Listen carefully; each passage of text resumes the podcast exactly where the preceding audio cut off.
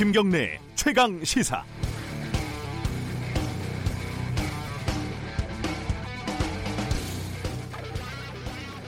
오래전에 파고다 공원에서 한 청년이 이렇게 청혼을 합니다. 당신도 알고 있듯이 나는 가진 것이라고는 아무것도 없습니다. 그러나 나는 원대한 꿈이 있습니다. 이 땅에 참된 민주주의를 꽃피우고 국민들에게 꿈과 희망을 심어주는 것입니다. 당신을 사랑합니다. 감옥에 간 남편에게 아내는 이렇게 편지를 씁니다. 당신의 생이 평탄하지 않기 때문에 더욱 당신을 사랑하고 존경하는 것입니다. 저는 안타깝게도 종교가 없습니다. 하지만 하늘나라, 천국 이런 곳은 좀 있으면 좋겠다 이런 쪽입니다. 열렬하게 사랑했던 두 사람이 그곳에서 다시 만나서 야윈 손을 붙잡고 빙긋 미소 짓는 모습을 상상을 해봅니다. 마지막 순간까지 민주주의와 통일에 대한 걱정을 놓지 못한 두 분이 모든 것을 내려놓고 깃털처럼 가볍게 오직 서로만 느끼고 사랑하는 모습을 그려봅니다. 더불어 이분들처럼 거창하지는 못했지만 고단한 이승의 삶을 끝끝내 살아내신 분들 그리고 이영만리 타양에서 안타깝게 짧은 생을 마감한 사람들 모두 그곳에서 걱정 없이 사랑하며 지내는 꿈을 꿉니다. 6월 12일 수요일 김경래 최강 시사 시작합니다.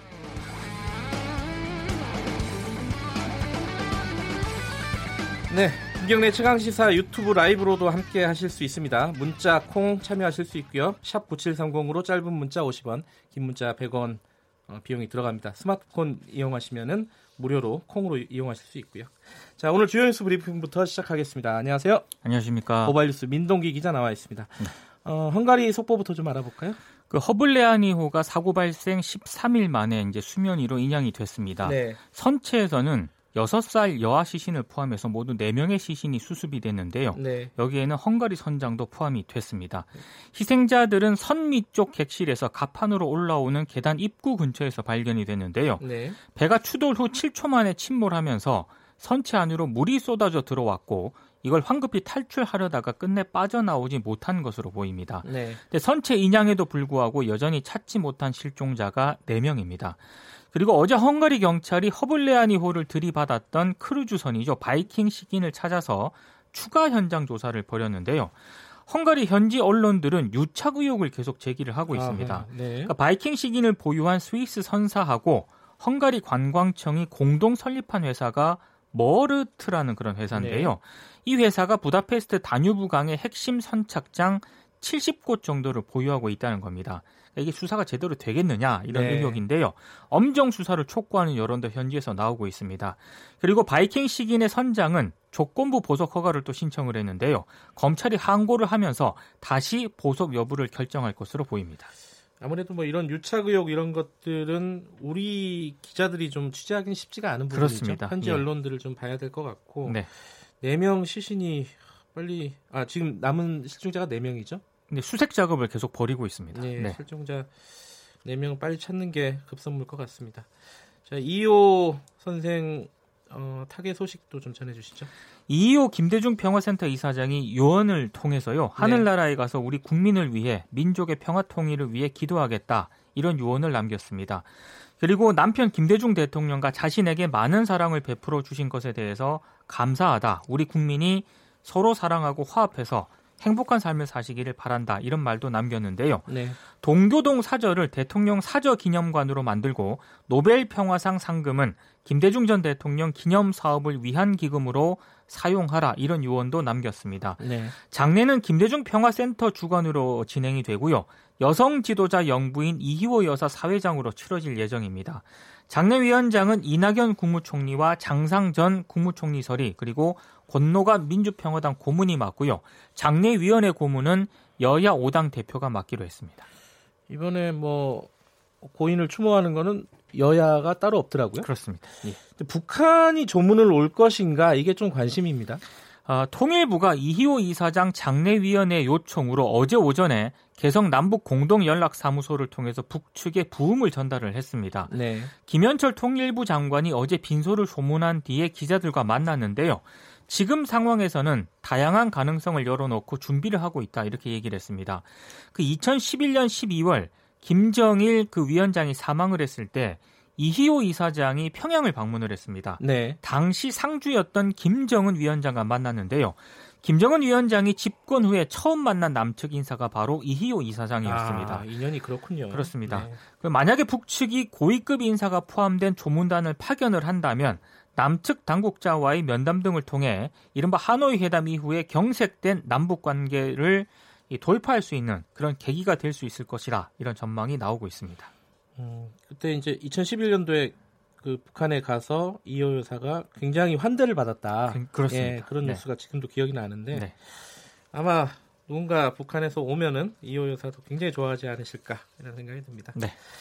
자, 삼성 속보가 하나 더 들어온 게 있네요. 이건 좀 이명박 전 대통령 관련된 거네요. 또. 네. 이명박 전 대통령이 삼성 측에서 다스 소송 비용 명목으로 뇌물 수십억을 받은 정황이 추가로 포착이 됐습니다. 네. 검찰은 이명박 전 대통령의 뇌물 혐의를 다루는 항소심 재판부에 새로 입수한 자료를 제출을 하고 추가 심리 기일을 잡아줄 것을 요청을 했는데요. 네. 아, 검찰은 수임료 명목의 뇌물 수십억이 삼성 미국 법인 계좌를 거쳐서 다스 소송을 담당한 미국 로펌 측에 흘러간 정황을 포착을 했다고 합니다.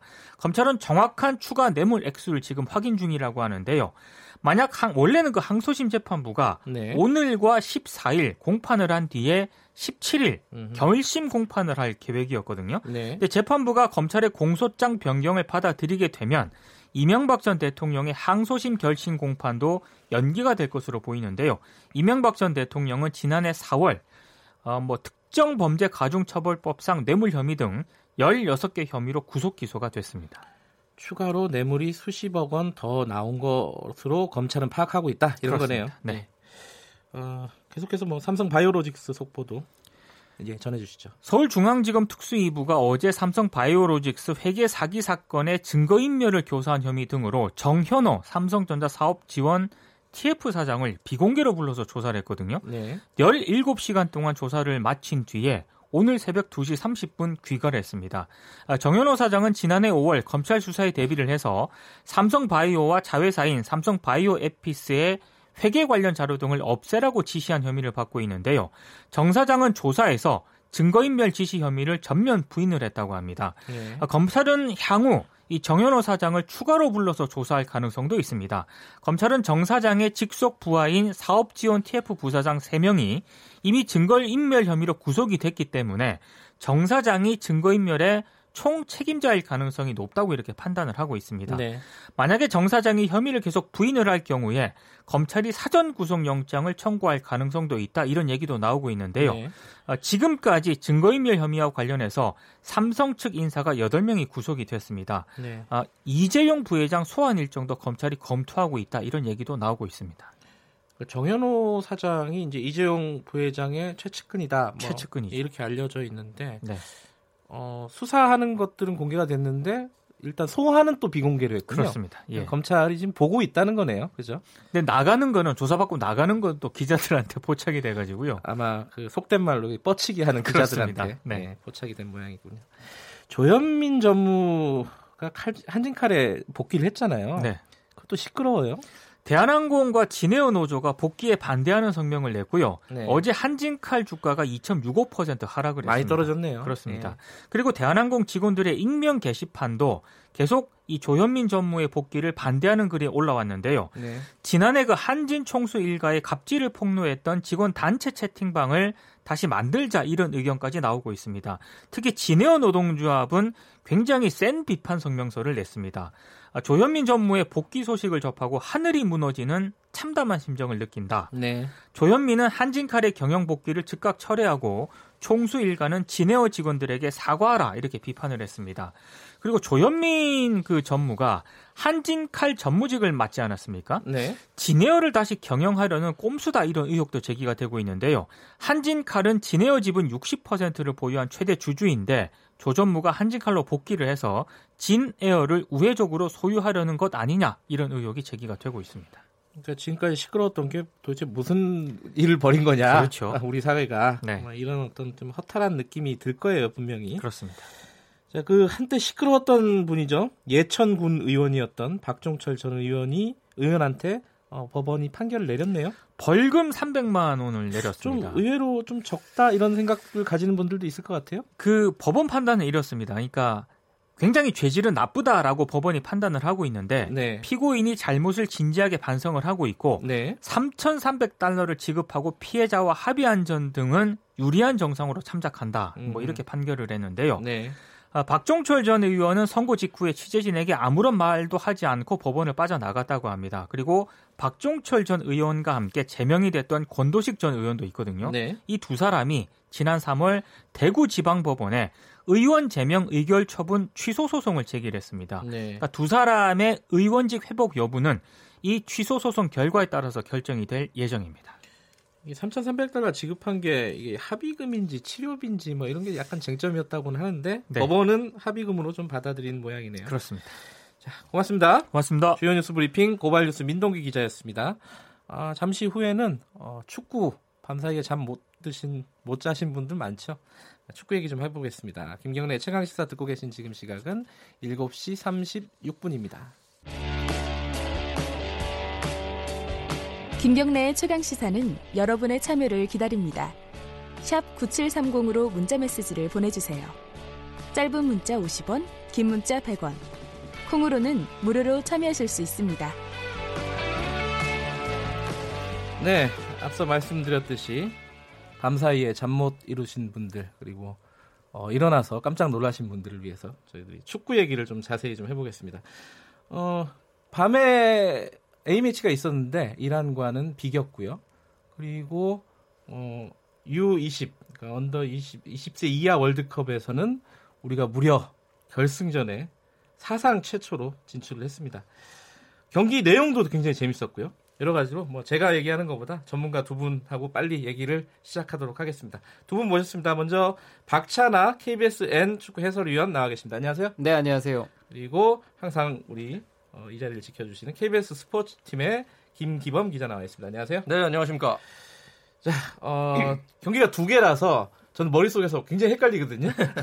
이 경기가 저 경기 갖고 두 개를 한꺼번에 보니까 먼저 뭐 당연히 어, 결승 진출한 어, 20세 이하 월드컵부터 시작을 해야 될 것 같습니다. 자, 김기범 기자가 네. 에, 그 경기부터 간단하게 많이 보셨을 텐데요. 예. 전반 39분에 우리가 결승골 터뜨렸죠. 네. 그 최준 선수가 기습적인 골 터뜨렸는데 이 골 장면 도 예술이었습니다. 이강인 선수가 프리킥 상황에서 아주 그 패스 fake 예. 상대를 음. 속이는 기습적인 패스를 놨고 최준 선수가 쇄도하면서 골을 넣었는데요. 네. 1대 0으로 이 한 골을 잘 지켜가지고 우리나라가 드디어 역사적으로 피파 주관 대회 남자 피파 주관 대회 사상 첫 결승 진출이라는 역사를 만들어냈습니다. 아 이게 그때 이제 그 붉은 악마 얘기가 시작됐던 게 1983년. 네. 83년이죠. 그때는 4강까지 간 거였죠? 그때는 4강 그렇죠. 우리가 4강에서 브라질한테 졌죠. 아, 그랬나요? 네, 그래서 음. 우리가 아쉽게 결승을 못 갔었고 네. 3, 4위전에서는 또 폴란드한테 졌어요. 아하. 네, 그래가지고 우리가 4위로 아쉽게 대회를 마감했는데 네. 이번 대회는 그걸 넘어선 거죠. 그때도 이제 그때랑 지금이랑 비교해서 평행 이론이라는 얘기가 나왔었거든요. 그래요? 어떤 의미죠? 그 어떤 그 첫 조별리그 첫 경기에서 패하고 16강, 8강, 8강 음. 올라가서 4강에서 남미 팀을 만났다. 아하. 그래서 에콰도르는 남미 아닙니까? 예. 그래서 이, 런 평행 이론에 입각했을 때는 우리가 4강까지만 가는 거였는데 이번엔 그 음. 평행 이론까지 깨버리는 네. 우리 태극 전사들이었습니다. 평행 이론이 말이 안 된다는 걸 증명했군요. 네. 아 그나저나 이 박찬하 위원께서는 지금 잠을 안 주무신 지가 몇 시간 됐습니까? 지금 한 30시간 정도 돼 가는데요. 네. 정신은 멀쩡하십니까? 정신 멀쩡하지 않고 제가 아, 최근에 네. 뭐 이틀에 한번 골로 이렇게 가고 있어요. 예, 아, 20세, 중계요? 예, 20세 이하 월드컵에서 계속 선전을 또 하고 있고 네. 또 지금 대회가 사실 하나 더 있거든요. 음. 여자 월드컵을 아하. 프랑스에서 또 우리 여자 선수들이 가서 대회를 하고 있고 오늘 저녁 10시에 조별리그 2차전을 나이지리아와 하게 되어 있거든요. 아, 그래요. 그래서 대회가 뭐 한 3, 4개 겹치고 예. 뭐 이래서 지금 사는 게 아닙니다. 예. 물 들어올 때 놓쳐야죠.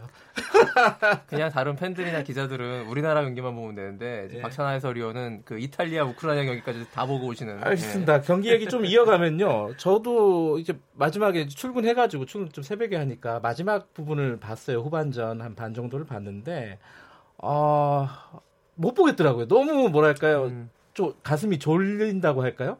뭐 마지막에 왜 이렇게 힘들었습니까, 우리? 마지막에는 아무래도 우리 선수들이 체력적으로 많이 부담스러웠던 시점이고요. 네. 그리고 계속해서 에카도르 선수들이 강하게 오고 뭐 힘과 높이로 밀어 제치니까 우리 선수들이 당해내기가 좀 쉽지 않았던 것 같은데 저도 비슷한 마음이었어요. 네. 사실 저는 정말 16강부터 8강까지는 도저히 떨리고 긴장이 돼서 경기를 못 보고 특히 뭐 페널티킥 상황이라든가 이럴 때는 눈 감고 있었던 적도 있었거든요. 아니, 해설위원께서 무슨 그런 말씀을. 아, 저는 제가 이 업을 삼기 이전에 네. 축구 팬으로 시작을 예. 했기 때문에 그리고 16강 같은 경우는 우리가 일본이랑 경기를 했으니까 정말 져서는 안 되는 다른 경기는 지더라도 이 경기는 지면 안 된다라는 생각을 가졌었고 네.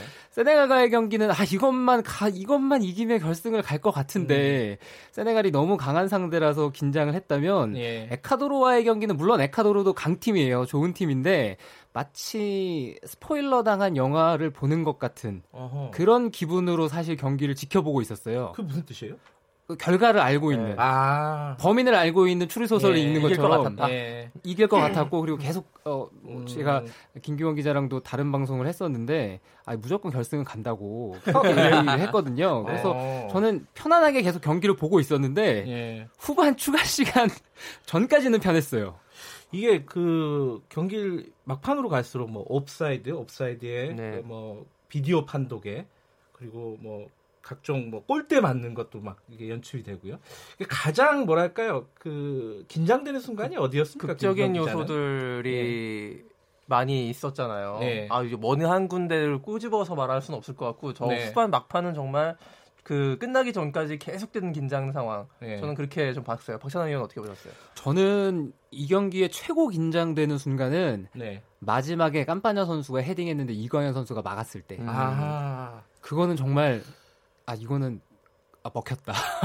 아 중, 중계하시는 분도 이거는 뭐 월드컵에서도 보기 힘든 뭐 그렇죠. 슈퍼 세이브였다. 한준희 해설위원이 네. 이렇게 얘기를 했죠. 네. 펠레의 헤딩 슛을 막은 어, 고든 뱅크스 네. 이런 표현을 했죠. 너무 옛날로 고든 뱅크스가 누구지 모르니까 네. 이게 가슴에 와닿지 잉글랜드, 잉글랜드의 명 골키퍼 예. 네, 고든 뱅크스. 아, 그러니까 그 정도로 그때 역사적인 순간이었다는 걸 이제 비유를 했던 네. 거죠. 그, 그, 그 순간이 가장 뭐랄까 극적인 순간이었다. 극적이었고 하나 네. 더 있는데 VAR에서 그 에콰도르 가 골을 넣었던 상황인데 취소가 됐었잖아요. 네. 어, VAR을 해가지고. 예. 근데 저는 그 VAR을 하는데 계속 현지 중계진이 그 이전 상황을 보여줘야 되는데 그 다음 상황을 보여주는 거예요. 아, 예, 예, 예. 그 다음 상황을. 그 다음 상황은 옵사이드가 아니거든요. 음흠. 그래서, 어, 이게, 설마, 기술은 실수가 없을 수가 있는데, 네. 기술을 운용하는 사람은 실수가 있을 수가 있잖아요. 예. 그래서, 어, 이게 말도 안 되게 득점으로 인정이 되면 어떡하나. 그래서 걱정을 했었죠. 얘기를 하다 보니까 이 끝이 없을 것 같아갖고 빨리빨리 진도를 네. 빼야 될 것 같습니다. 자, 골을 넣은 그 최준 선수는 네. 좀 낯설기도 할 거예요. 그 청취자분들 좀 그 서, 설명 좀 해주세요. 어떤 대학생이잖아요. 대학생 선수인데 아하, 대학생. 저희도 사실은 뭐 축구 기자들도 그렇게 자세히 하는 선수는 아닙니다. 아 그래요? 네, 그 음. 이번 대회를 통해서 그 이강인 선수나 몇몇 선수들 외에는 그렇게 음. 크게 알려진 선수가 아니거든요. 그렇군요. 그 선수들의 어떤 커리어의 어떤 유명세를 타는 시작점이 바로 이 대회이기 때문에 최준 선수 측면 돌파 상당히 좋더라고요. 예. 네. 최준 선수를 예. 간단히 설명을 드리면 이 선수는 원래 측면 미드필더예요. 네. 그래서 지금 팀에서는 윙백 겸 풀백으로 뛰고 있는데 반대발 풀백 윙백이라고 보시면 돼요. 음. 왼쪽에 주로 나오는데 오른발을 많이 쓰는 선수거든요. 네. 네 그래서 공격적으로 활용이 될때 어, 일반적으로 측면에 있는 선수가 뭐 오버래핑 나간다고 얘기를 하잖아요. 뒤로 네. 돌아가는 걸 이제 오버래핑이라고 하는데 최준 선수는 반대발을 쓰는 왼쪽 선수라서 오른발을 쓰는 왼쪽 윙백이라서 underlap 안으로 돌아가는 게 되는 거죠. 저는 음. 이영표 선수 떠올랐습니다. 아 그래요? 네, 이영표 선수가 왼, 쪽 풀백인데 오른발 쓰잖아요. 음. 헛다리 짚고 오른발로 크로스를 올립니다. 네. 그러니까 왼쪽에 서는 선수들은 왼발로 크로스를 올리기가 쉬운데 그렇죠. 이 오른발잡이가 왼쪽에 서가지고 한번 제끼고 오른발 크로스를 왼발을 못 써서 그런 거 아니에요? 그렇죠. 그러니까 주로 쓰는 발은 오른발이라는 거죠. 그래서 이 네. 득점 상황도 최준 선수가 오른발에 자신이 있기 때문에 나왔던 음. 아, 장면이었던 네, 거죠. 전반전 내내 그 보면은 최준 선수와 이강인 선수를 중심으로 공격이 돌아갔어요. 그래요? 어, 작전이었던 것 같습니다. 아, 예. 골이 그냥 이렇게 우연히 들어간 게 아니군요. 네, 계속해서 두들기다 보니까 예. 이제 들어갔다고 봐야죠.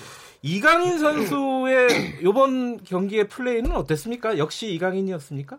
역시 이강인이었고 예. 오늘 경기에서도 여러 가지 이강인 special 몇 장면 만들어냈죠. 아하. 에콰도르 선수들 앞에서도 주눅 들지 않고 내가 남미 선수보다 개인기 더 잘 부릴 수 있어 이런 장면들 많이 보는 네. 아, 그래요? 아 근데 이강인 선수의 볼 감수 능력과 패싱, 킥 이거는 정말 굉장한 음. 것 같고 이번 대회에 한 골 넣었고요. 페널티킥이긴 예. 하지만 그다음에 도움이 오늘 또 기록해가지고 도움이 꼭 4개거든요. 예. 한골 4도움인데 이렇게 되면은 결승까지 갔기 때문에 이번 대회 MVP 골든볼 후보입니다. 아하. 이강인 선수가. 예. 유력한 그, 후보가 됐군요 이제. 네. 근데 이제 결승전 얘기를 할 수밖에 없는데 결승전에 우크라이나가 올라온 거죠 지금. 그렇죠. 우크, 라이나가 강팀입니까? 우크라이나가 이번 대회에 임하는 우크라이나는 강팀이에요. 쉽게 지지 않는 팀이고 이 팀이 음, 6경기 하면서 5승을 했는데 5승 가운데 1대0 승리가 굉장히 많아요. 어허. 공격적으로 아주 강한 팀은 아닌데 적절한 전방 압박 그리고 전방 압박하는 사이에 나머지 선수는 뒤쪽으로 내려와서 수비 위치 잡고 또 이 팀이 세트 플레이가 아주 강한 팀이에요. 으흠. 수비수가 3골을 세트 플레이로만 기록을 했을 정도로 한 네. 수비수가 그런데 그 포포프라는 선수가 퇴장당해서 결승전에 못 나옵니다. 네. 아, 우리로서는 호재죠. 그렇죠. 어. 저 우크라이나 하면은 저 또 아재잖아요. 네. 옛날에 세브첸코 지금 우크라이나 대표팀 너무 옛날 얘기 아니에요? 그렇잖아요. 자, 그, 어, 그 전력으로 보면은 네. 어, 어떻습니까? 우리랑 비교를 하면은 객관적으로 보시면 할만하다고 보고요. 아, 사실은 뭐 예. 결승전에선 누가 이기더라도 이상하지 않은 결승까지 올라온 팀은 그 자격이 있기 때문에 네. 어느 팀이 우승한다고 해도 이상할 것이 없지만 우리가 적어도 이름값에 주눅들 일은 없습니다. 우크라이나전, 우크라 이번에 에콰도르전도 마찬가지였다시피 우리가 남미의 브라질이나 아르헨티나를 상대한 것이 아니었고 유럽의 뭐 그 프랑스나 독일 이런 예. 팀들이 아니잖아요. 예. 그 우크라이나라면 우리 선수들이 젊은 선수들이 패기로 한번 충분히 도전해 볼 만한 그런 팀이라고 저는 느껴져요. 우크라이나가 이탈리아 꺾고 올라온 거죠? 네. 준결승에서. 그렇죠. 1대 0으로. 예. 전술상으로는 좀 변화가 있어야 되는 겁니까? 전술상으로는 우리의 변화보다는 아마 우리도 쉽지 않은 경기가 될 거예요. 그 이유는 우리가 세네갈을 상대해서 세네갈을 꺾고 올라갔잖아요. 네. 세네갈보다는 에콰도르가 약간 그것보다는 쉬운 팀이고 네. 이 마지막에 만나게 될 우크라이나는 에콰도르보다도 약간 쉬운 팀이긴 해요. 음흠. 그런데 플레이 스타일을 봤을 때는 에콰도르는 공격을 하는 팀이었잖아요. 네. 우크라이나는 아마 공격을 잘 안 할 거예요. 음흠. 쉽게 올라오지 않을 거고 우크라이나 역시도 3백을 쓰는 팀이거든요. 네. 그래서 수비 숫자를 많이 두면서 아마 조심스러운 경기하고 셋 플레이에서의 한방 이런 거 노릴 확률이 높아서 네. 수비가 밀집 수비를 우리가 어떻게 뚫어낼 것인지 음. 거기에 대한 연습이 있어야 될 거고 예, 그러면 역시 또 우리 이강인 선수가 왼발 킥으로 뭔가를 만들어내는 장면들을 기대해 봐야 되겠죠. 언제죠? 결승이?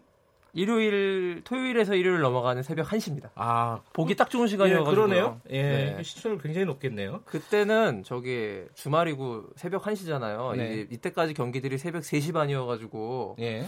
안 됐는데 거리 응원 한번 해야 되지 않습니까 이거? 야. 새벽 1시면은 주말 그건, 밤. 그건 뭐 하시는 분들이 알아서 결정하시도록 하고요.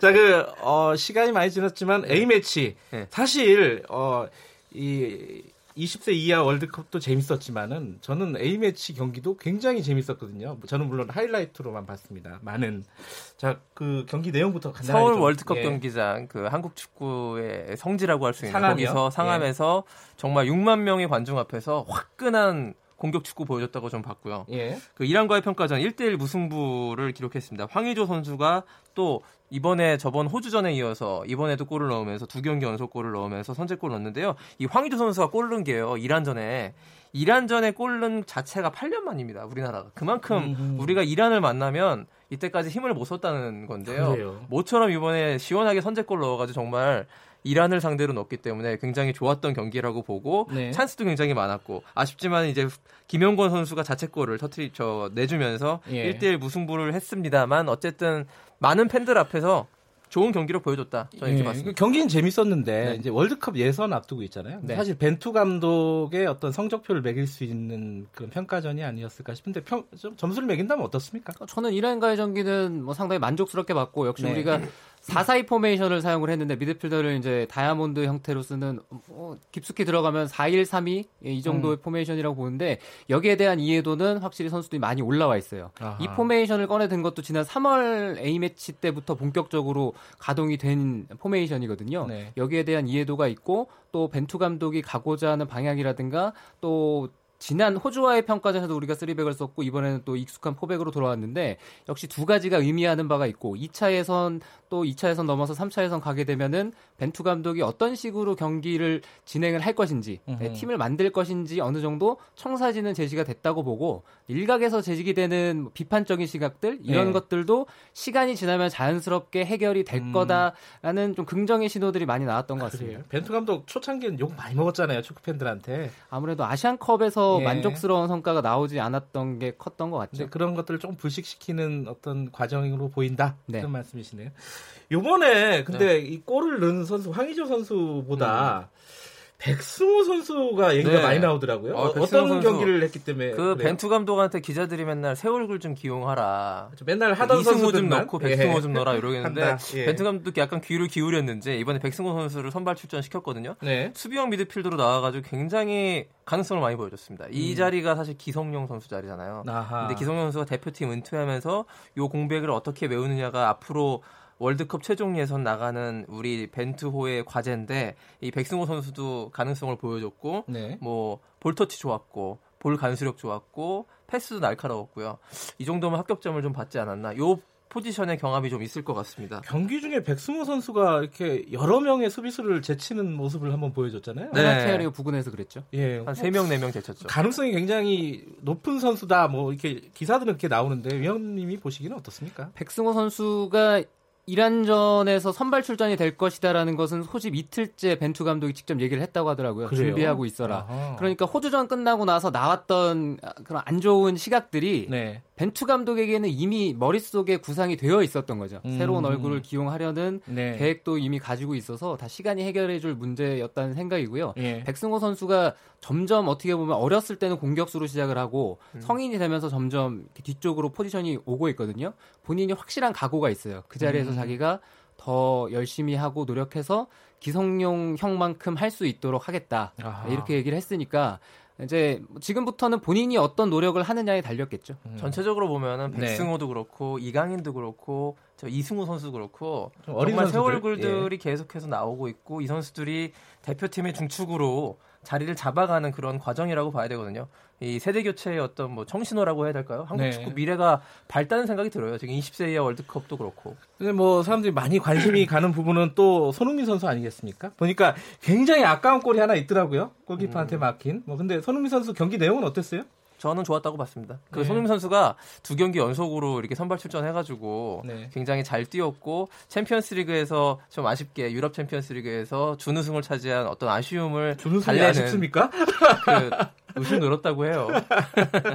그 아쉬움을 털고 네. 두 경기 정말 열심히 잘 뛰었거든요. 네. 손흥민 선수가 역시 대한민국 축구의 대들보, 뭐 압도적인 캡틴, 뭐 이렇게 봐야겠습니다. 네. 손흥민 선수는 어떻게 보셨어요, 위원님은? 뭐 저는 우리 대표팀은 토트넘과는 다르게 해리케인도 없고 델리알리, 크리스티안 에릭센 이런 선수들이 다 없거든요. 그래서 네. 손흥민 선수에게 직접적인 득점의 기회는 분명히 줄어들 거예요. 그래서 아하. 손흥민 선수로 하여금 다른 선수들에게 얼마나 좋은 공격 기회를 많이 또 제공할 수 있는 그런 미끼 역할을 할 수 있느냐 이것도 중요하다고 보는데 그런 네. 면에서는 역시 손흥민 선수에게 수비가 상대 수비가 많이 집중이 됐고 네. 그걸 끌고 다니는 역할을 잘해줬다는 생각입니다.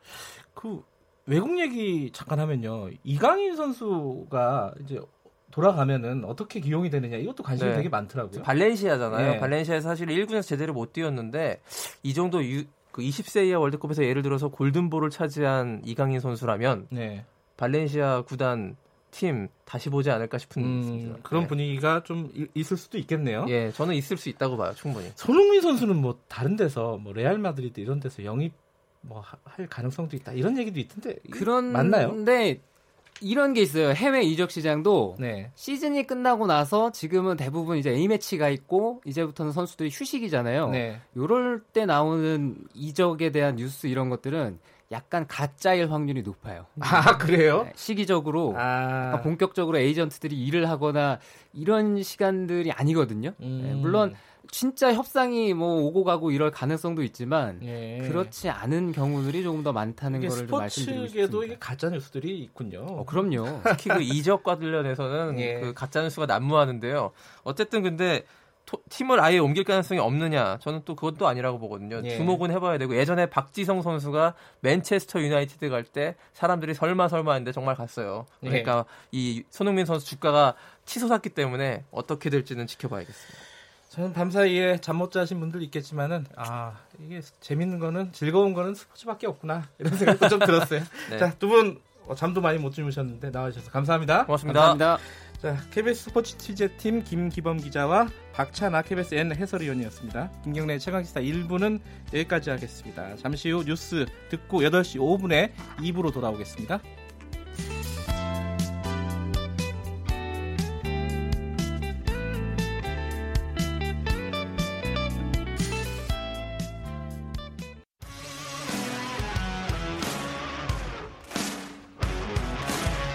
뉴스타파 기자 김경래 최강 시사.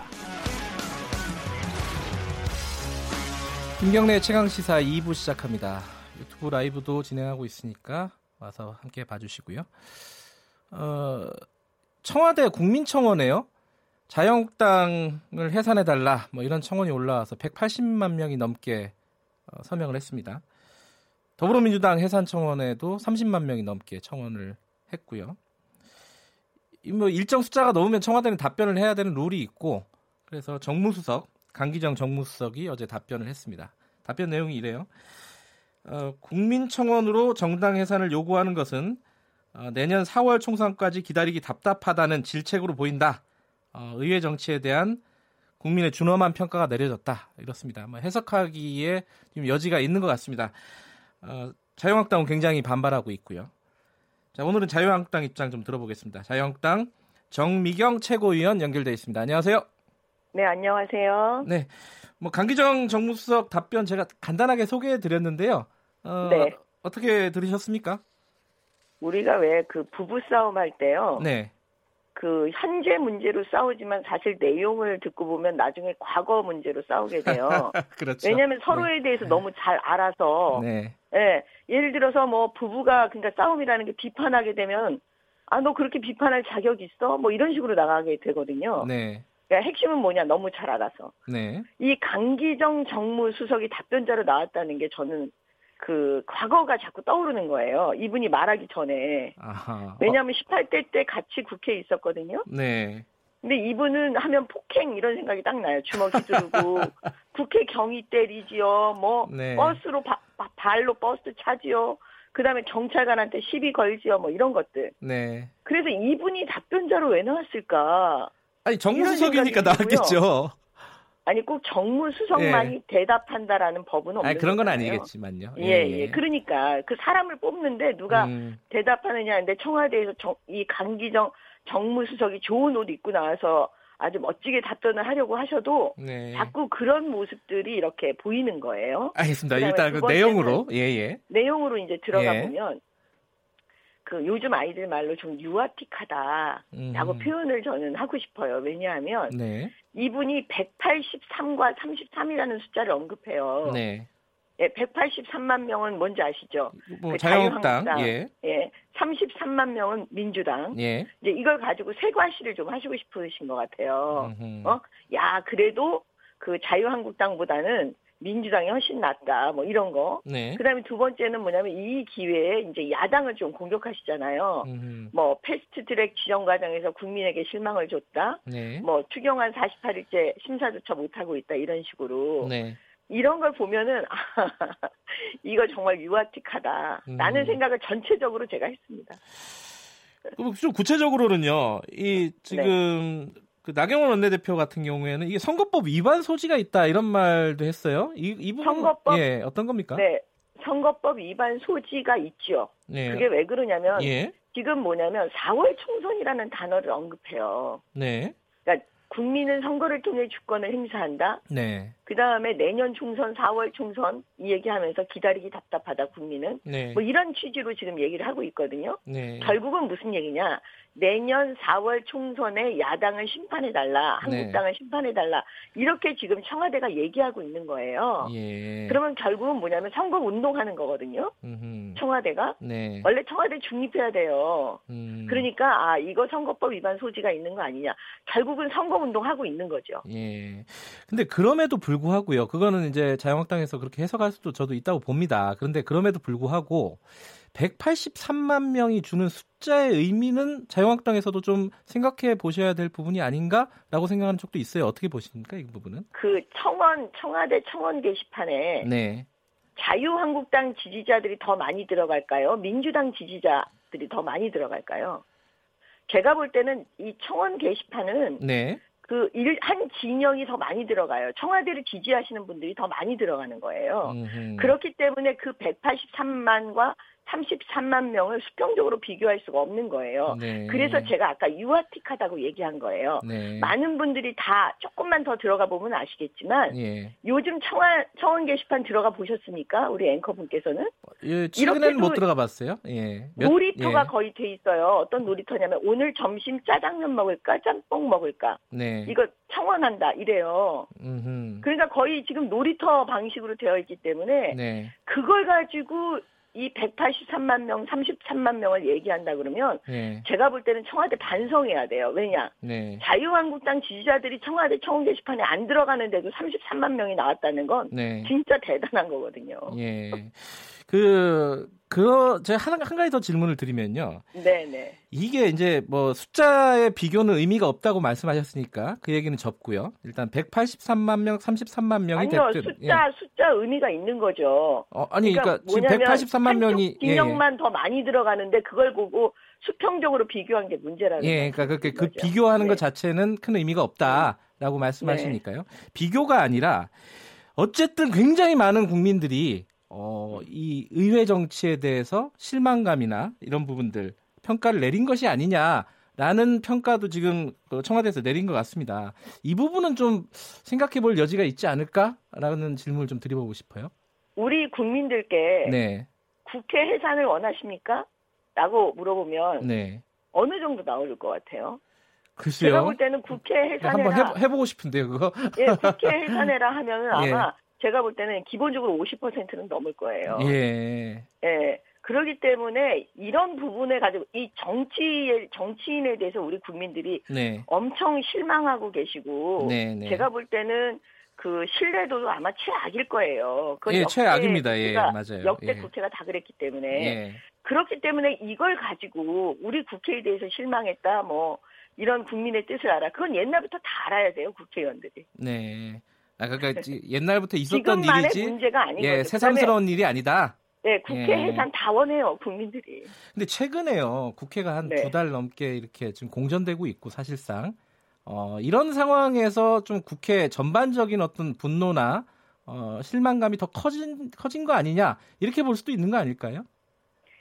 그, 최, 이 청원 게시판 나왔으니까 제가 먼저 한 말씀 드리면요. 예, 예. 문재인 대통령 탄핵 청원 이 지금 20만이 넘었다고 해요. 네.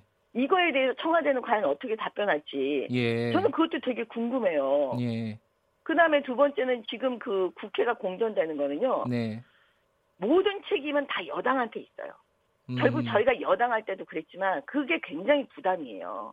살림은 지금 현재 여당이 하고 있고 청와대가 하고 있거든요. 네네. 근데 제1야당이 지금 협조를 안 한다? 네. 이거는 결국은 뭐냐면 모든 게 결국, 결과적으로는 여당 책임이 돼요. 네. 그런데 지금 여당과 청와대는 앞장서서 지금 야당을 계속 공격하면서 야당 못 들어오게 하고 있는 거거든요. 음흠. 저는 사실 이런 여당 처음 봤어요. 음. 왜냐하면 지금 패스트트랙 다 아시겠지만은요. 네네. 선거법을 여기다가 넣은 거는 정말 완전히 민주당이 너무 잘못한 거예요. 음흠. 선거법은 여태까지 여야 합의하지 않고는 이렇게 강제적으로 이렇게 한 적이 없거든요. 근데 제가 그다음에 예예 예. 말씀하세요. 예. 선거법을 보면은 네. 결과적으로 그 패스트트랙에다 태운 연동형 비례대표제라는 게요. 네. 결국은 뭐냐면 정의당 국회의원 숫자 늘려주고 그 다음에 민주당과 정의당이 합쳐서 과반 넘게 하자는 법안이에요. 네. 그럼 제가 입장을 바꿔서 하자고요. 한국 제 자유한국당이 여당인데 네. 자유한국당이 만약에 이런 행동을 했어요. 네. 패스트트랙 만들라고 강제로 했어요. 그럼 지금 민주당 어떻게 하시겠어요? 음. 제가 볼 때는 아마 다 들어 누우셨을걸요. 그리고 음. 밖에 나가서 계속 아마 촛불 들고 아마 그렇게 하셨을 거예요. 그런 걸 생각해서라도 네. 이 부분은 이렇게 해결하면 안 되는 거죠. 자유한국당 욕하면서 야당 욕하면서. 근데 지금 전 정말 이건 예, 아니라고 생각해요. 보도가 되는 걸로 보면은 어, 네. 여야 원내대표가 지금 자유한국당하고 특히 이제 더불어민주당이요. 어, 이렇게 국회 정상화에 대한 합의가 거의 이루어졌다. 어, 이제 뭐 정개특위 사개특위에 대한 뭐 연장 문제 쟁점 말고는 어, 거의 합의가 된, 되는 수준이다라고 보도가 되고 있는데 그러면 이제 국회에 들어오실 수 있는 거 아닌가요? 지금 상황에서는? 아니죠. 아무것도 약속을 안 한 거지, 안, 안한 거잖아요. 사실은 어. 이인영 원내대표는요. 네. 살림을 해야 되는 사람이에요. 예. 그것도 엄청난 살림이죠. 네. 여당의 원내대표이고 예. 청와대 부분까지 다 해결해야 되는 사람이에요. 예. 그러면 제가 아까 입장을 바꿔놓고 생각하라니까요. 네. 옛날에 본인들이 야당이었을 때 생각해서 예. 지금 자유한국당이 들어올수록 네. 들어올 수 있도록 그걸 해줘 문을 열어줘야 되는 거죠. 예를 들면 예. 그 선거법은 여야 합의하에 반드시 하겠다라든지 예. 뭐 이런 얘기 안 하고 어떻게 들어갈 수 있겠습니까? 자유한국당. 음, 그럼 사실상 패스트트랙을 물르는 거잖아요. 패스트트랙 물러야죠. 그 아. 패스트트랙 잘했다고 생각하세요 지금? 제가 이렇게까지 말씀드리는데도. 아 그러니까 패스트트랙을 철회하지 않으면 못 들어간다. 기본적으로 그렇죠. 이런 이런 입장이신 네. 거죠. 예. 예. 근데 이제 철회라는 단어가 부담스러울 수가 있잖아요. 여당 예. 입장에서. 예, 예. 그러니까 선거법은 지금까지의 여태까지 국회의 관습법이에요. 예, 예, 알겠습니다. 그 관습법을 어긴 게 민주당이기 때문에 예. 우리가 관습법을 지키겠다. 여야 예. 합의로 가겠다. 이렇게 얘기를 해 줘야죠. 알겠습니다. 이, 이 얘기 하다가 시간이 너무 많이 가는데요. 이 막말 네. 얘기 좀 잠깐 할게요. 이 막말 네네. 프레임에 대해서 자유한국당에서 뭐 황교안 대표도 마찬가지고 민경욱 대변인도 마찬가지고 좀 이거는 좀 정치적으로 의도가 있다. 막말을 막말도 아닌데 자꾸 막말이라고 딱지를 붙인다 이런 입장이더라고요. 정미경 위원께서는 어떻게 보십니까? 저는 네. 그 보수 정당은 유일하게 보수의 품격을 얘기해요. 네. 그러니까 보수층들은 뭐라고 얘기하냐면 보, 스스로의 품격을 말을 해요. 네. 그래서 이 막말에 이 프레임을 건다는 건 무슨 얘기냐면 네. 민주당과 청와대는 사실은 재미를 좀 보셨어요. 홍준표 대표에 대해서. 네. 막말로 계속 하니까 이 보수 지지층 사이에서 아 우리가 품격이 좀 있어야지 이런 얘기를 하게 된 거거든요. 네. 그러니까 한 번 여기에서 재미를 봤기 때문에 계속 이제 뭐 막 아무데나 이제 막말이에요. 막말 그 프레임을 계속 거는 거죠. 예. 저는 그렇게 봐요. 그래서 제가 최근에 그 낸시 펠로시 발언을 예로 든 겁니다. 미국의 하원 의장 말씀하시는 거죠? 네, 네. 미국의 네. 하원 의장인 그 여성분 낸시 펠로시라는 분이요. 네. 그 트럼프 대통령의 그 탄핵을 요구하는 민주당 중진들에게 이렇게 말을 했어요. 네. 나는 그가 트럼프 대통령이 그 감옥 가는 걸 더 보고 싶다. 탄핵당하는 것보다. 으흠. 이런 취지로 얘기를 했거든요. 네. 근데 제가 그 이야기를 딱 듣는 순간에 야, 우리 언론에서는 과연 이걸 어떻게 썼을까 하고 막 찾아봤어요. 예. 근데 우리 언론은 낸시 펠로시의 발언은 막말이라고 쓰고 있질 않고요. 예. 오히려 그거에 대해서 대응한 그 트럼프의 반응을 막말이라고 계속 표현하고 있는 거예요. 아하. 그래서 제가 아 이거를 한국의 경우에 그대로 이제 수용하는 예. 거예요. 예. 만약에 그 문재인 대통령의 탄핵을 요구하는 자유한국당 당원들에게 네. 자유한국당의 지도부 중에 누군가가 네. 아, 우리는 문재인 대통령 탄핵을 원하지 않습니다. 예. 감옥 가는 것을 원합니다라고 말하면 막말입니까? 음흠. 이거 진짜 언론에 물어보고 싶은 거예요. 예. 그렇게 아마 아직... 그렇게 얘기했으면 예. 우리 언론은 지금 이 프레임에 의하면 막말이라고 했을 거예요. 예. 근데 한 번쯤 생각을 해봐야죠. 낸시 펠로시의 경우가. 그러니까 물론 이제 트럼프 대통령이 그때 수사를 받고 있고 했으니까 이제 낸시 펠로시가 그렇게 얘기를 한 거일 텐데 어찌 됐건 어 거기에 대한 비판은 우리가 하지 않고 어 트럼프에 대한 비판만 하더라 우리 언론이 지금 이런 말씀이신 그렇죠. 거네요. 예. 네. 그런데 지금 이런 막말 파동도 그렇고 국회 등원도 그렇고 여러 가지 문제 때문에 어 뭐딱 그 연결되는 내용인지는 해석의 여지가 있지만 자유한국당의 지지율이 조금씩 떨어지고 있습니다. 이런 부분들은 좀 부담스럽지 않으세요?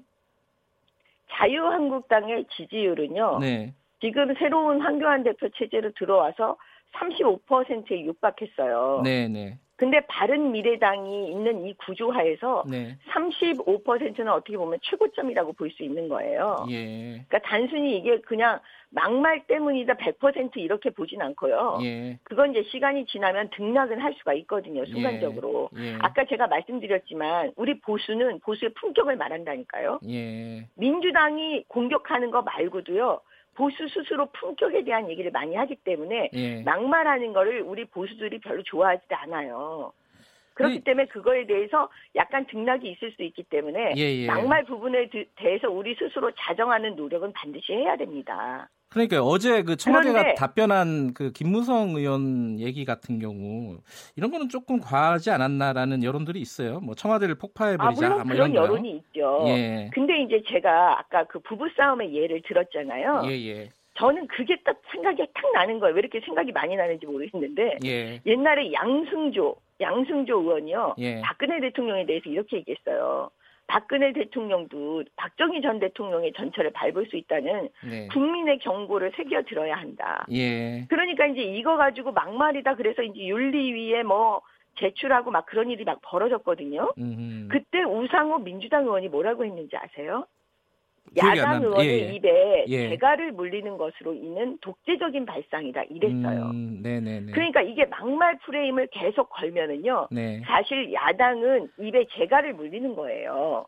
우상호 의원이 참 말씀 잘하신 거예요. 네. 근데 입장이 바뀌었다고 지금 그 그분들이 그대로 또 하는 거예요. 다음에 이 우상호 의원 연결이 되면은 제가 한번 물어보겠습니다. 방금 말씀하신 네, 거. 예. 물어봐 주세요. 오늘 연결해 주셔서 감사합니다. 네, 감사합니다. 네, 자유한국당 정미경 최고위원이었습니다.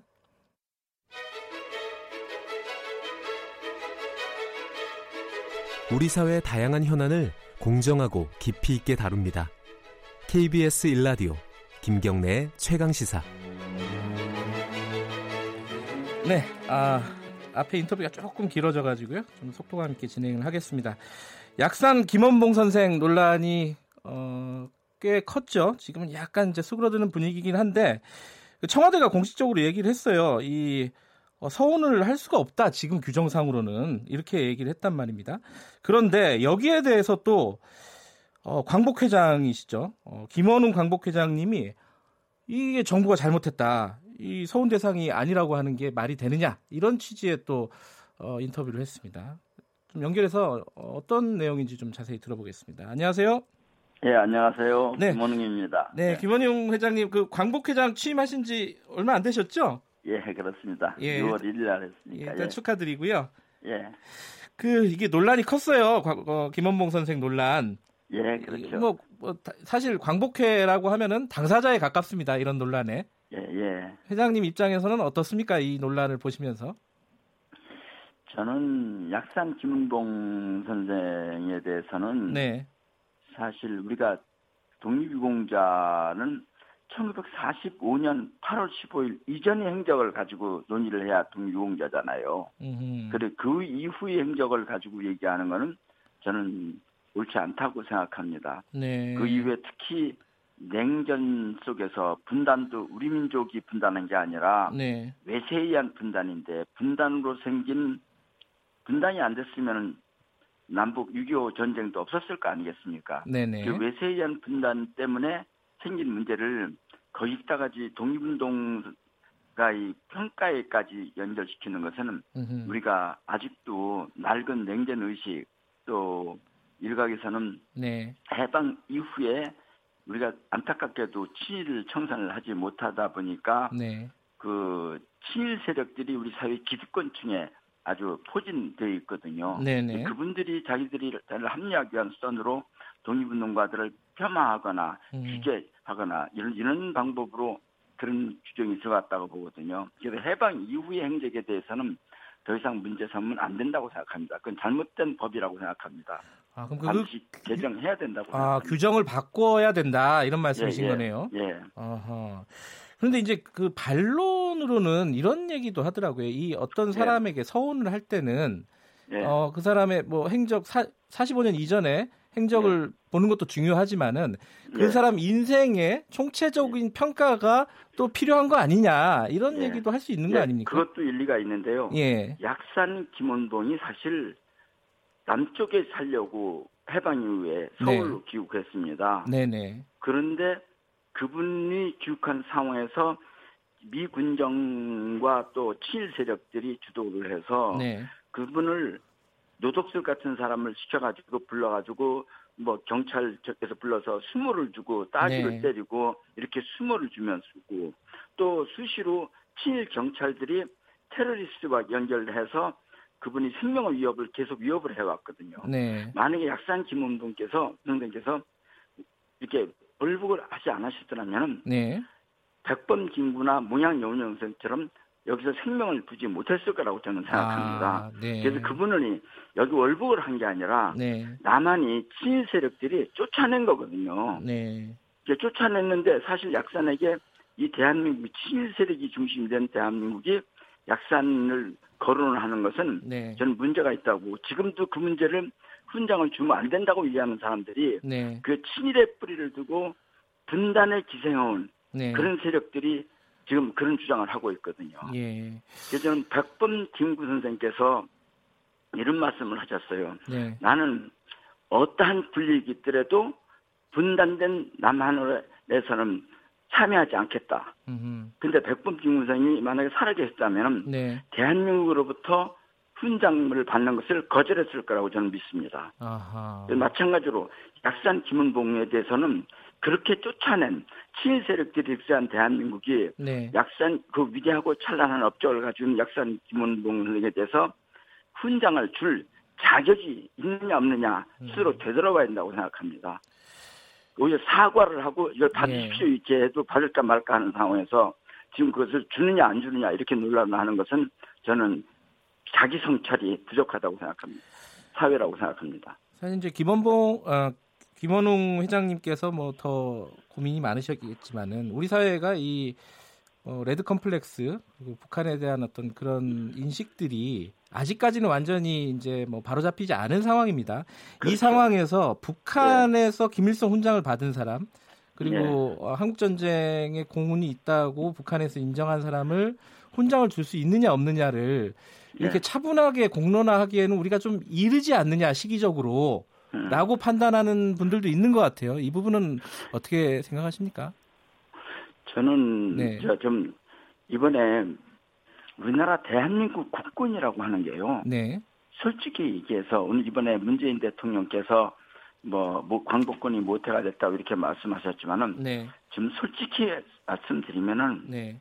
사실 독립운동가의 그 법통을 이어받은 조직은 아닙니다. 우리 국군이요? 대한민국 예. 국군의 예. 초대 육군 참모총장이 만주에서 일본을 앞제비를 하면서 네. 독립군을 토벌 하던 사람이고 네. 제2대 육군 참모총장도 그런 일제 앞잡이 독립군 토벌 때 있던 사람이고 네. 제3대도 그렇고 4대도 그렇고 5대도 그렇고 무려 21대까지 한 명도 안 빼놓고 만주에서 동, 일제 앞잡이하는 독립군 토벌하는 사람이 대한민국 국군이 줄이었거든요. 네, 네. 그런 대한민국을 이번에 문재인 대통령이 현출 행사에서 광복군이 모태가 돼서 국군을 만들었다고 하는 것은 사실은 어떻게 보면 눈물겹게 네. 어떻게 보면 슬프고도 안타깝게 대한민국 국군이 명예를 회복시켜주기 위한 전 노력이라고 생각합니다. 네. 그러면서 그 요력의 일환으로 약산 김원동 얘기를 하신 거거든요. 네. 근데 그런 면에서 저는 그런 면에서 친일 반민족 세력에 뿌리 두는 사람들이 네. 그리고 그런 사람들이 지금 약산 문제를 거는 거는 근본적으로 반민족적 생태인이라고 네. 생각합니다. 사실 저는 예, 예. 안타깝습니다. 대한민국이 과연 대한민국 국군이 네. 우리 동학의병, 동학의병 항일 독립운동가의 후손 그, 그들이 그 정신을 이어받았는지 네. 일제 친일 앞잡이 법통을 이어받은 인적 구성에서 확연히 드러나잖아요. 네. 최근에 보면은 그 황교안 그 한나라당 대표 자유한국당 대표요. 예, 예. 예, 예, 그 황교안 황교안 그저 예. 자유한국당 대표께서 백선엽 이 논란 중에 백선엽을 찾아갔다고 하면서 네네. 뭐 거기서 중요한 뭐 자기들끼리 얘기를 나눴다는데 백선엽이 어떤 사람입니까? 만주에서 일본을 앞잡이 하면서 네. 독립군 토벌하는데 제일 앞장선 사람 중에 한 사람 아닙니까? 네네. 그러니까 이런 것이 이게 어떻게 보면은 대한민국을 애국의 대상이 아니라고 이렇게 국민들에게 각인시키는 거라고 생각합니다. 알겠습니다. 역사 어, 대한민국 네. 민족 정통성의 궤도에서 이탈한 대한민국을 민족 정통성의 궤도에 제대로 세우려고 하는 현 문재인 정부의 그 어떻게 보면, 어떻게 보면 안타까운 그 노력, 알겠습니다. 그런 노력에 대해서 예. 국민들이 다시 한번 생각해야 된다고 생각합니다. 예, 회장님 오늘 말씀 여기까지만 듣겠습니다. 고맙습니다. 예. 예.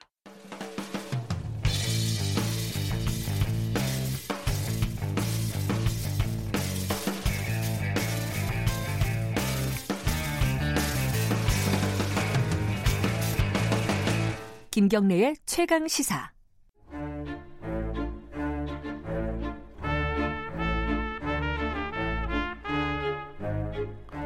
네, 수요일마다 돌아오는 영화 스포 최강 시사의 야심찬 영화 코너 스포일러 시간입니다. 최강희 영화 평론가 나와 계십니다. 안녕하세요. 예, 안녕하세요.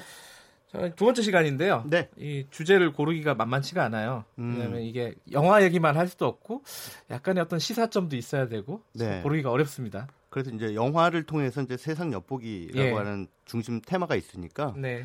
근데 뭐 제가 세상 돌아가는 걸 잘 모르고 아, 왜 그러세요? 최강 시사 제작진들이 잘 알 거 아니에요. 예. 그래서 제가 제안을 해달라. 예. 예. 제가 이제 어떻게 어떤 아이템으로 할지 정하는 것보다는 이쪽에서 제안을 해주시는 게 좋을 것 같아서 이번에는 제작진이 예. 제안한 아이템을 아, 준비를 그러네. 해봤습니다. 예. 어, 근데 제가 알기로는 최강희 평론가께서도 네. 기자 출신 아니십니까? 예. 아니 근데 기자 출신이 이제 지금 기자는 아니잖아요. 요새는 참 기자 출신이라는 게 약간 예. 좀 부끄러운 단어가 돼 버리기도 하고 네. 참 안타깝 안타깝지만 저는 기자로서 어디 가서 그 기자 출신한 얘기 그래도 잘 안 합니다. 알겠습니다. 오늘은 제작진이 네. 어, 제안한 아이템인데 네. 사실 이게 좀 논란이 있었어요. 최근에 뭐 캡틴 마블 개봉하면서 인터넷상에서 이게 막 평점 테러 같은 것들이 일어나고 음, 뭐 이런 네. 일들이 있었습니다. 네네. 근데 가만히 보면은 뭐 캡틴 마블뿐만 아니라 여성 히어로 네. 원, 원톱 영화라고 할까요? 예, 예. 예, 그런 영화들이 계속 나오고 있어요. 그런 네. 현상이 뭘 의미할 건지 한번 네. 가장 최근에 나온 게 아마 엑스맨 다크 피닉스 예. 개봉했죠? 6월 5일에 개봉했죠. 흥행은 잘 안 되는 것 같아요. 잘 안 되고 있어요. 와, 보셨잖아요. 네네. 흥행이 왜 안 되는 것 같아요, 이거는? 일단 그 여성 슈퍼 히어로가 엑스맨 시리즈의 종착역의 주인공이 됐다는 건가 아. 뭔가 좀 마음에 안 드시는 분들이 많으신 것 같고 아하. 그 다음에 영화가 어, 이전에 엑스맨 다른 시리즈의 영화들보다 네. 약간 좀 철학적이라 그럴까요? 아 그래요? 예, 그 주는 메시지가 좀 있습니다. 아하. 근데 그거를 사실 약간 신경을 써서 봐야 음. 이게 좀 이해가 빠른데. 네. 그러니까 이제 일반적인 오락 영화의 틀로 막 네. 처음부터 막 몰아붙이는 액션으로 막 몰아붙이면서 네. 어, 정확하게 그 악과 선과 악이 이제 딱 구분이 돼서 네. 선한 팀과 악한 팀이 막 붙고 싸우고 막 이렇게 이야기가 전개돼야 되는데 이 영화는 안 그래요. 그래요? 예. 음. 그래서 이 어떻게 보면 어떻게 선한 그러니까 주인공들이죠 정확하게 얘기하면 주인공들끼리 좀 분열이 돼 가지고 뭐 네. 다투기도 하고 또 그 안에서 내분이 일어나기도 하고 갈등을 빚기도 하고 또 영화 속에 그 다크 피닉스 역을 맡은 진 그레이, 진 그레이죠 정확하게 말하면 예. 진 그레이가 그 어떤 내면의 갈등, 그 어렸을 때의 트라우마 때문에 뭐 약간 이탈했다가 팀을 이탈했다가 뭐 다시 이렇게 복귀하는 그런 과정을 보여주거든요. 네. 근데 그런 테마 혹은 서사가 예. 이전에 엑스맨 시리즈를 봤던 분들한테는 다소 익숙하지 않았던 게 아하. 흥행 면에서 좀 부진한 게 아닌가. 그리고 또 기생충이 워낙 많은 스크린을 가져갔어요. 그 네. 부분도 있겠군요. 예, 예. 네. 근데 저는 통계적으로는 모르겠는데 제 네. 경험칙상으로 주위에 네. 이뭐 마블 코믹스라든가 아니면 뭐 DC 뭐 네. 이런 히어로물들을 좋아하는 건 남자들이 많더라고요. 맞나요? 음, 뭐 경향적으로 그렇죠. 그죠? 경향적으로 예. 네. 그러다 보니까 말씀하신 대로 음. 아니 이 시리즈의 끝판왕이 음. 여자 주인공이면은 이 지금까지의 쭉 봐왔던 팬들 입장에서는 네. 아, 낯설다. 네. 이뭐 하는 짓이지 애들이? 막 음. 이런 생각을 가질 수도 있지 않을까라는 네. 생각은 들어요. 그렇죠. 근데 그거는 사실 우리 사회의 어떤 성담론, 네. 그 말하자면 그 젠더와 관련한 이 지형도랄까요? 예. 그 인식 뭐 이런 것들하고 좀 연관이 있는 것 같아요. 음. 근데 그거 가지고 영화에까지 또 그걸 적용한다는 게 저는 좀 저로서는 좀 이해가 잘 안 됩니다. 근데요, 네. 이게요, 네. 어, 이런 어떤 여성 히어로 주인공인 뭐 이런 어떤 음. 뭐 SF 같은 초자연적인 초능력을 가진 네. 뭐 히어로가 아니더라도 예컨대 우리 영화에서도 최근에 뭐 걸캅스 이런 영화 네. 나오지 않았습니까? 그렇죠. 네. 여성 투톱 영화잖아요. 그거는 네. 그러니까 그런 영화들이 기획되고 만들어지는 게 네. 어떤 어, 마케팅 차원에서 기획되는 것일까 아니면 음. 어떤 사회적인 흐름을 반영하는 것일까 물론 음. 두 개가 섞여 있겠지만요 어, 그렇죠. 평론가께서는 어떻게 보세요 이런 거 그러니까 이게 한국 영화 같은 경우에는 마케팅 차원이라고 보기에는 좀 무리가 있는 게 네. 어, 여성 원톱이든 투톱이든 흥행이 된 사례가 거의 없어요.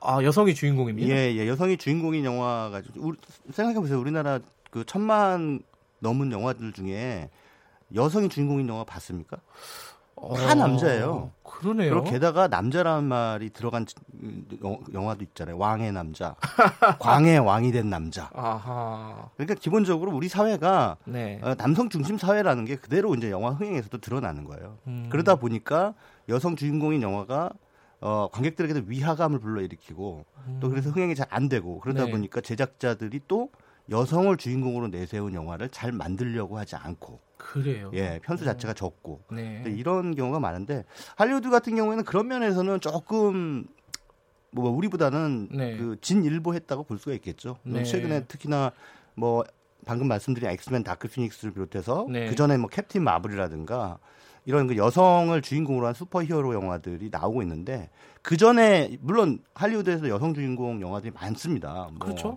음. 밀라 요보비치 주연은 뭐 영화도 있었고요. 예. 다양한 여성 주인공의 영화들이 많은데 이 슈퍼히어로 영화에서 여성이 전면에 드러나는 음흠. 그런 흐름은 이제 최근에 좀 도드라지고 있다라고 볼 수가 있겠는데 그거는 어 분명히 예. 어, 페미니즘의 영향을 받았다라고 볼 수가 있겠습니다. 그래요. 예.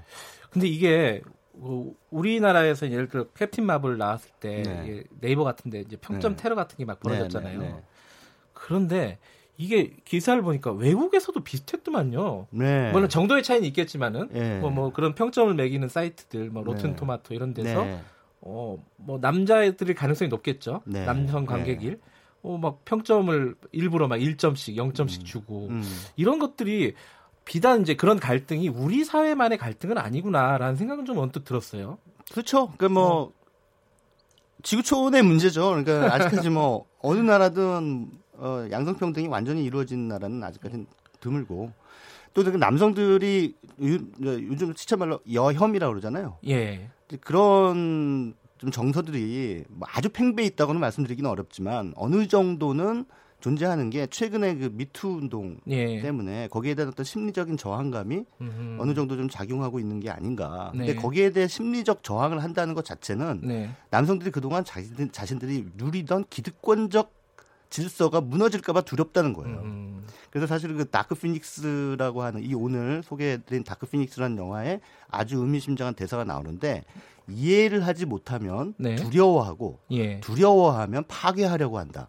아. 이런 대사가 나와요. 그게 주인공이 하는 대사인가요? 아 영화 속에 한 하는 대사예요? 예. 예. 근데 어 그 말은 굉장히 어떻게 보면 그 여혐 현상을 보이고 있는 남성들한테 들려주고 싶은 말이죠. 아하. 그러니까는 이해를 못하니까 아 저들이 우리의 위치를 어떻게 보면 좀 뺏어 먹을 라고 예. 하는 게 아닌가? 그러면서 계속 여혐 발언을 하고 파괴하려 네. 드는 거죠. 근데 음. 페미니즘이라고 하는 것의 목적은 그 남성을 이겨먹으려고 하는 게 아니잖아요. 네. 그 어떻게 보면 그 그동안 어, 어, 사회 안에서 성원권이라고 하죠. 인류학적 어, 용어로 예. 성원권이라고 하는 차원에서 그러니까 이 사회적 지위 혹은 사회적 역할에서 네. 조금 불리하고 어 부당한 대우를 많이 받았던 게 여성들이 예. 많이 받았던 게 사실이니까 네. 그것을 어 좀 남녀가 함께 평화롭게 공존하고 균등한 기회를 보장받는 사회를 추구하는 게 페미니즘이거든요. 예. 근데 뭐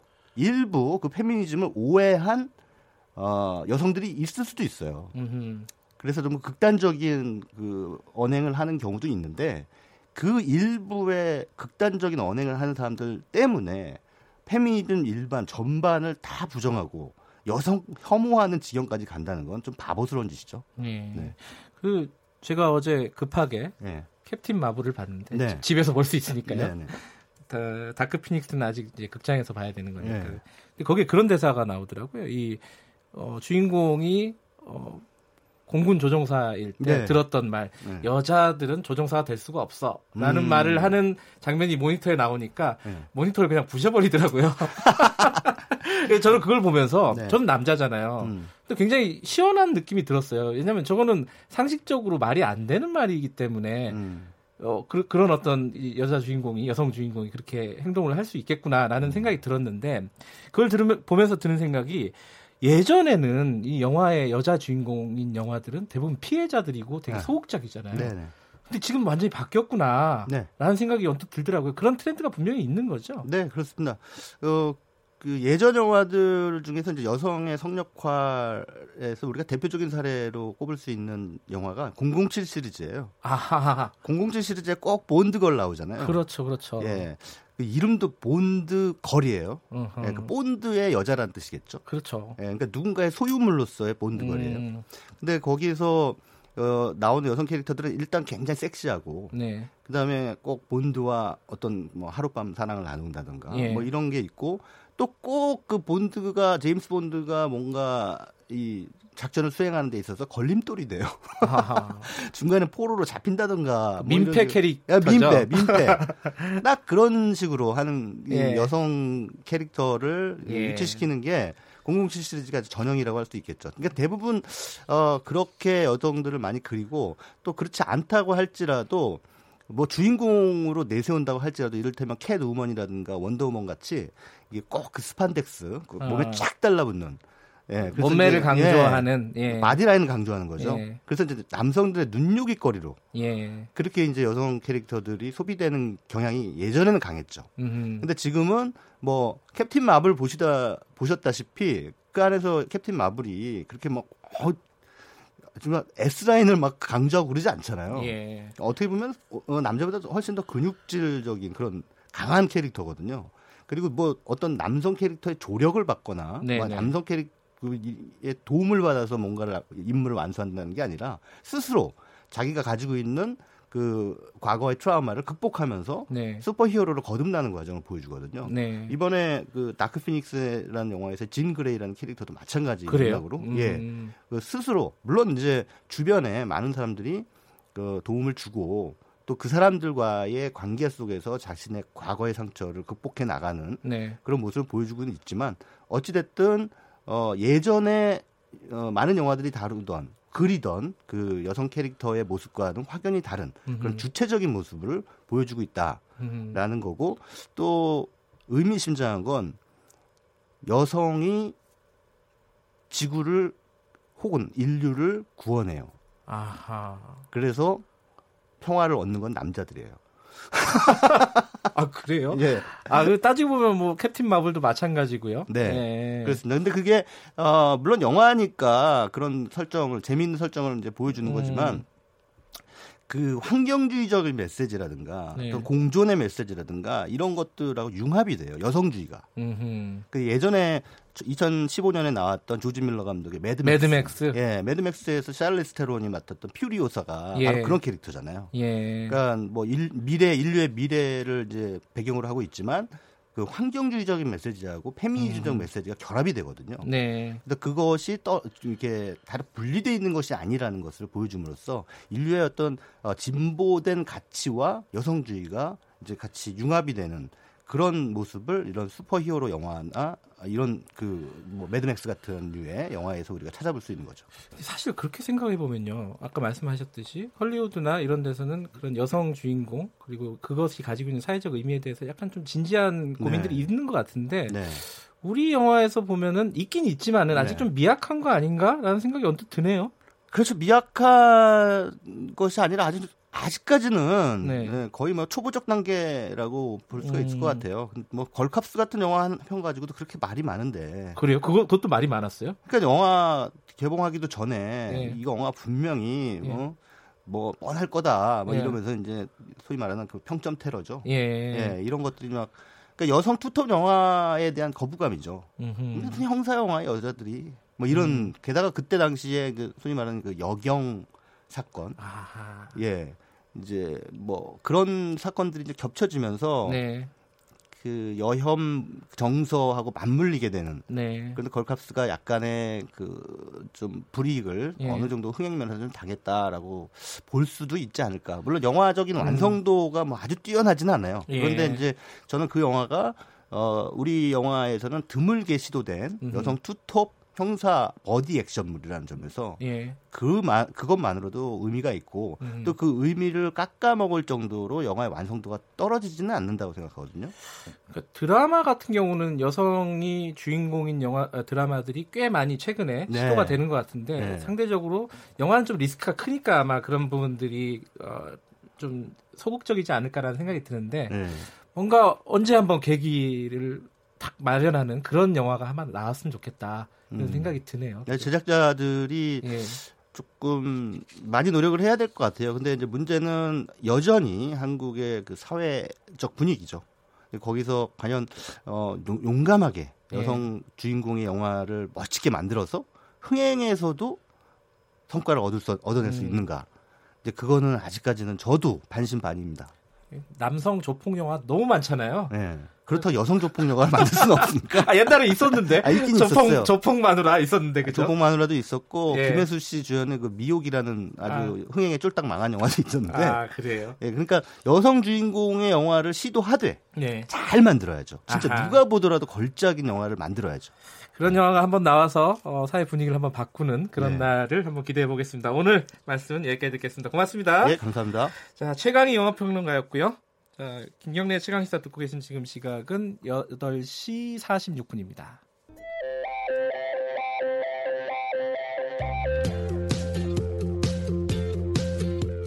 오늘 하루 이슈의 중심 김경래의 최강 시사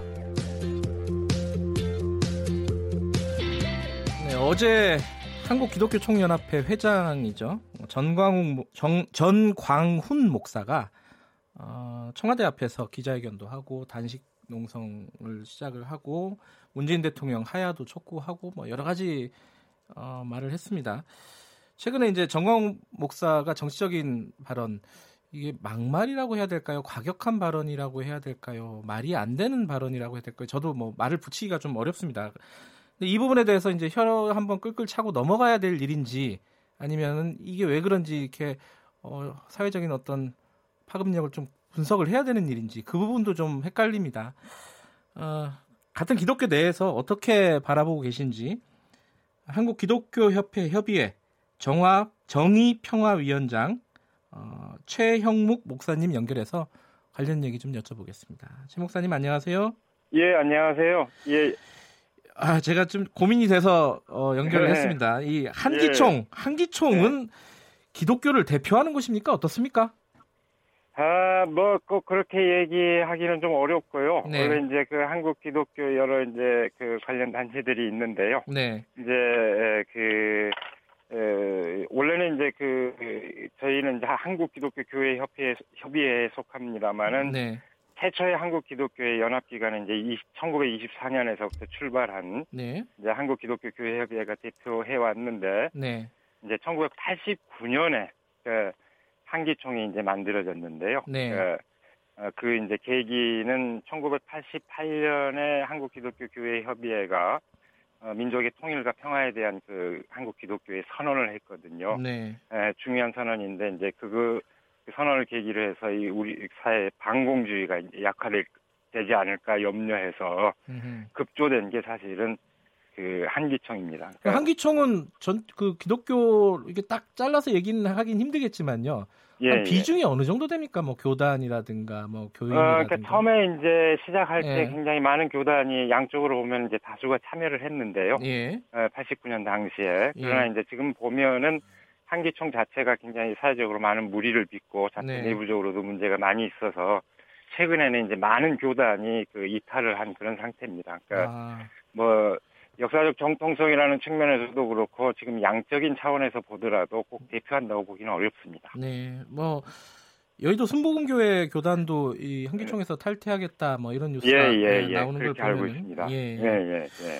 자, 정광훈 목사가 대통령 네. 하야를 비롯해서 뭐 여러 가지 얘기를 했습니다. 뭐 옛날부터 정광훈 목사는 이런 어떤 뭐랄까요?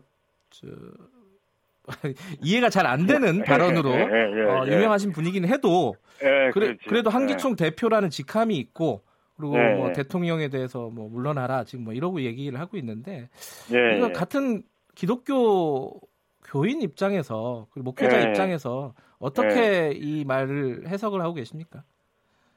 아, 뭐 제가 볼 때는 굉장히 무리가 많다고 생각을 하죠. 그러니까 그, 네. 뭐 여러 이제 이 최근 사태에 대해서 이제 여러 단체들 그리고 한기총 내부에서도 비판적인 목소리가 있고, 네. 또 소위 그 보수 개혁적인 그런 교회들에서 앞서서 비판 성명을 냈는데요. 제가 네. 볼 때는 아, 이게 과연 기독교의 그 복음의 정신에 입각해서 하는 발언들인가. 음흠. 굉장히 의심스럽고, 그, 네. 그, 굉장히 그 선동적인, 예. 그리고 그, 그런 발언들이라고 생각을 하고 있죠. 그건 뭐 기독교 정신에 제가 볼 때는 뭐 전혀 부합하지 않는 음. 그런 어떤 입장 천명이라고 생각하고 있습니다. 근데 일부에서는요, 정광훈 목사가 다음 총선 네. 대비해가지고 이렇게 지금 하는 행동들이다. 이렇게 예, 보는 예, 쪽도 예. 있더라고요. 어떻게 보세요, 이거는? 아, 그러니까 이제 뭐 저도 그렇게 뭐 그분 개인에 대해서는 잘 알지 못하지만요. 네. 이제 그분이 공적으로 이렇게 그 어, 보여준 이제 행태로 볼 것 같으면은 네. 뭐 충분히 그런 야심이 좀 있다고 생각합니다. 이분은 계속해서 기독교 정당을 이제 만들려고 시도를 해왔었고요. 네. 그러니까 이제 거기에는 이제 보수적인 기독교를 어, 정치 세력화하려는 의식 그뭐 야심이 있고, 네. 그리고 개인적으로도 뭐 이렇게 공적으로 보여진 그런 행태를 볼 것 같으면 개인적으로도 그 정치적인 야심이 있지 않나 그렇게 네. 볼 수밖에 없을 것 같습니다. 그런데요, 사람들이 그런 생각이 들 거, 들 수도 있을 것 같아요. 헷갈리는 부분인데, 네. 종교는 네. 정치에 어떻게 관여해야 되는가? 저는 아, 예. 뭐 관여를 하에 하지 말라 이건 좀 현실적으로 쉽지는 않을 것 같고요. 예, 예, 예. 목사님은 어떻게 보십니까 이거? 아, 종교가 이렇게 사실은 이제 그 오해가 이제 많이 있고 논란이 많이 네. 있는데요. 이제 뭐 종교적 신앙이라고 하는 것은 그 세상 속에서 어떻게 이제 바른 삶을 살 것인가 뭐 네네. 뭐 쉽게 이해하자면은 그렇게 이제 얘기할 수 있는데요. 그러니까 이제 그런 점에서 볼 것 같으면 종교가 뭐 충분히 뭐 정치적 발언을 할 수 있고 정치 참여할 수 있다고 생각을 합니다. 네. 근데 문제는 네. 종교가 이제 정치적 발언을 하고 정치적 참여를 할 때는 뭐 다른 정치 세력이나 정당처럼 이제 하는 게 아니고 네. 자기 그 종교의 어떤 정신 네. 어, 거기에 기반해서 종교 나름대로 이제 독특한 그 형태로 참여를 해야 된다고 생각을 음. 하는데요. 네. 저희 같으면은 어, 교회 예수님이 가르쳐준 그 네. 복음의 정신에 과연 부합하냐 이런 차원에서 그 그걸 근거 삼아서 이렇게 정치 참여하는 게 마땅하다고 생각을 합니다. 발언을 한다든지 참여할 때는 그런 태도를 예. 견제해야 된다. 그러니까 정광욱 목사의 행태를 보면은 그렇게 네. 해석할 수도 있을 것 같아요. 그 복음을 전하는 게 아니라 종교를 네. 빌미로 해서 정치 세력화를 꾀하고 있다. 네. 예, 예, 예, 그렇게 볼 수도 있는 거 아닐까요? 예, 저로서는 그렇게 판단합니다. 저 역시. 그러니까 음. 그, 뭐, 자신들의 입장에서는 뭐, 종교적이라고 신앙에 입각한다고 얘기할지 모르겠지만, 네. 어, 그, 그런 입장이라고 하는 게 과연 그, 아까 얘기한 것처럼 복음의 정신에 부합하냐. 네. 그럼 뭐 복음의 기독교 복음의 정신이라고 하는 건 예수님이 뭐 사람을 섬기고 약자를 돌보고 이런 게 핵심 요체인데 네. 예, 그런 것이 그 빠진 상태에서 자기의 어떤 입지를 강화하고 자기의 존재감을 확인하는 네. 이런 거라면 그런 것과는 그 거리가 멀다고 생각합니다. 아, 또 한 가지는 우리 사회에 일정 네. 부분 그런 게 있습니다. 그 개신교에 대한 어떤 편견이 있습니다. 어, 네. 왜냐하면은 어, 그동안 이제 독재 정권이라든가 이런데 개신교의 상당한 주류가 어, 네. 뭐랄까 부역을 했다고 할까요? 뭐 네. 이렇게 그러면서 각종 혜택을 받고 교회가 네. 어, 크게 번영을 했고 뭐 네. 그런 어떤 역사 때문인지 네. 이 어떤 목사님들이 이런 정치적인 어떤 발언을 하거나 이럴 때 네. 색안경이라고 할까요? 편견을 가지고 볼 수밖에 없는 상황이 아닐까라는 생각도 좀 들어요. 어떻게 보세요? 에, 그러니까 이제 처음에 뭐 서두에 이제 네. 한국 기독교 교회 협의회와 이제 한기총회 좀에 대해서 말씀을 드렸었는데요. 네. 이제 사실 그 한국 기독교 교회 협의회는 이제 7, 80년대 이후에 본격적으로 그 굉장히 한국의 민주화와 이제 인권 운동에 이제 참여했던 반면에 네. 이제 많은 한국 교회는 이제 오히려 그 정권과 유착하는 이제 행태를 보여온 게 사실이죠. 네. 그러니까 이제 그 양쪽으로 보면 이제 그 교회가 이제 다수를 이루고 있고 그러니까 일종의 사람들이 개신교 하면은 굉장히 보수적인 집단이다 이제 이렇게 생각할 수밖에 없는 네. 뭐 개신교 자체 안에 그런 문제가 있다고 생각하고 있기는 합니다. 그러니까 네. 그게 이제 저희 반공주의하고 매개가 돼서요. 네. 아, 이제 권력하고 이제 유착해온 어 이제 유감스러운 불행한 네. 그런 개신교 역사가 있는 건 사실이죠. 예. 그러니까 그런 것 때문에 사실은 만약에 이제 정광훈 목사 같이 좀 무리한 발언이 아니라 좀 네. 제대로 발언을 해도 오해하는 쪽이 있어서 좀 쉽지는 않겠다 이런 게 예예예 예, 예. 예. 좀 그런 어려움이 있습니다. 그러니까 예. 이제 7, 80년대 같은 경우 이제 한국 기독교 교회 협의는 소수이지만 네. 민자 운동에 이제 워낙 두드러진 역할을 했기 때문에 네. 그때는 개신교가 이제 진보적인 그런 그 어, 세력으로 이렇게 인식되는 그런 국면도 있기는 했는데요. 네, 네. 지금과 같은 상황에서는 이제 저희 같은 사람이 얘기를 해도 네. 이렇게 편견을 네. 마주해야 되는 이제 그런 네. 상황이 있는 게 사실입니다. 알겠습니다. 이 같은 어, 교인 입장에서 그리고 목회자 입장에서 굉장히 좀 난감한 그런 상황의 네. 목소리를 읽을 수 있습니다. 네, 오늘 말씀 예, 감사합니다. 예, 예, 예, 고맙습니다. 자, 예, 예. 최형묵 한국 기독교 교회 협의회 정의평화위원회 위원장 목사였습니다. 김경래 최강시사 6월 12일 수요일 오늘은 여기까지 하겠습니다. 저는 뉴스타파 기자 김경래였고요. 내일 아침 7시 25분 다시 돌아옵니다.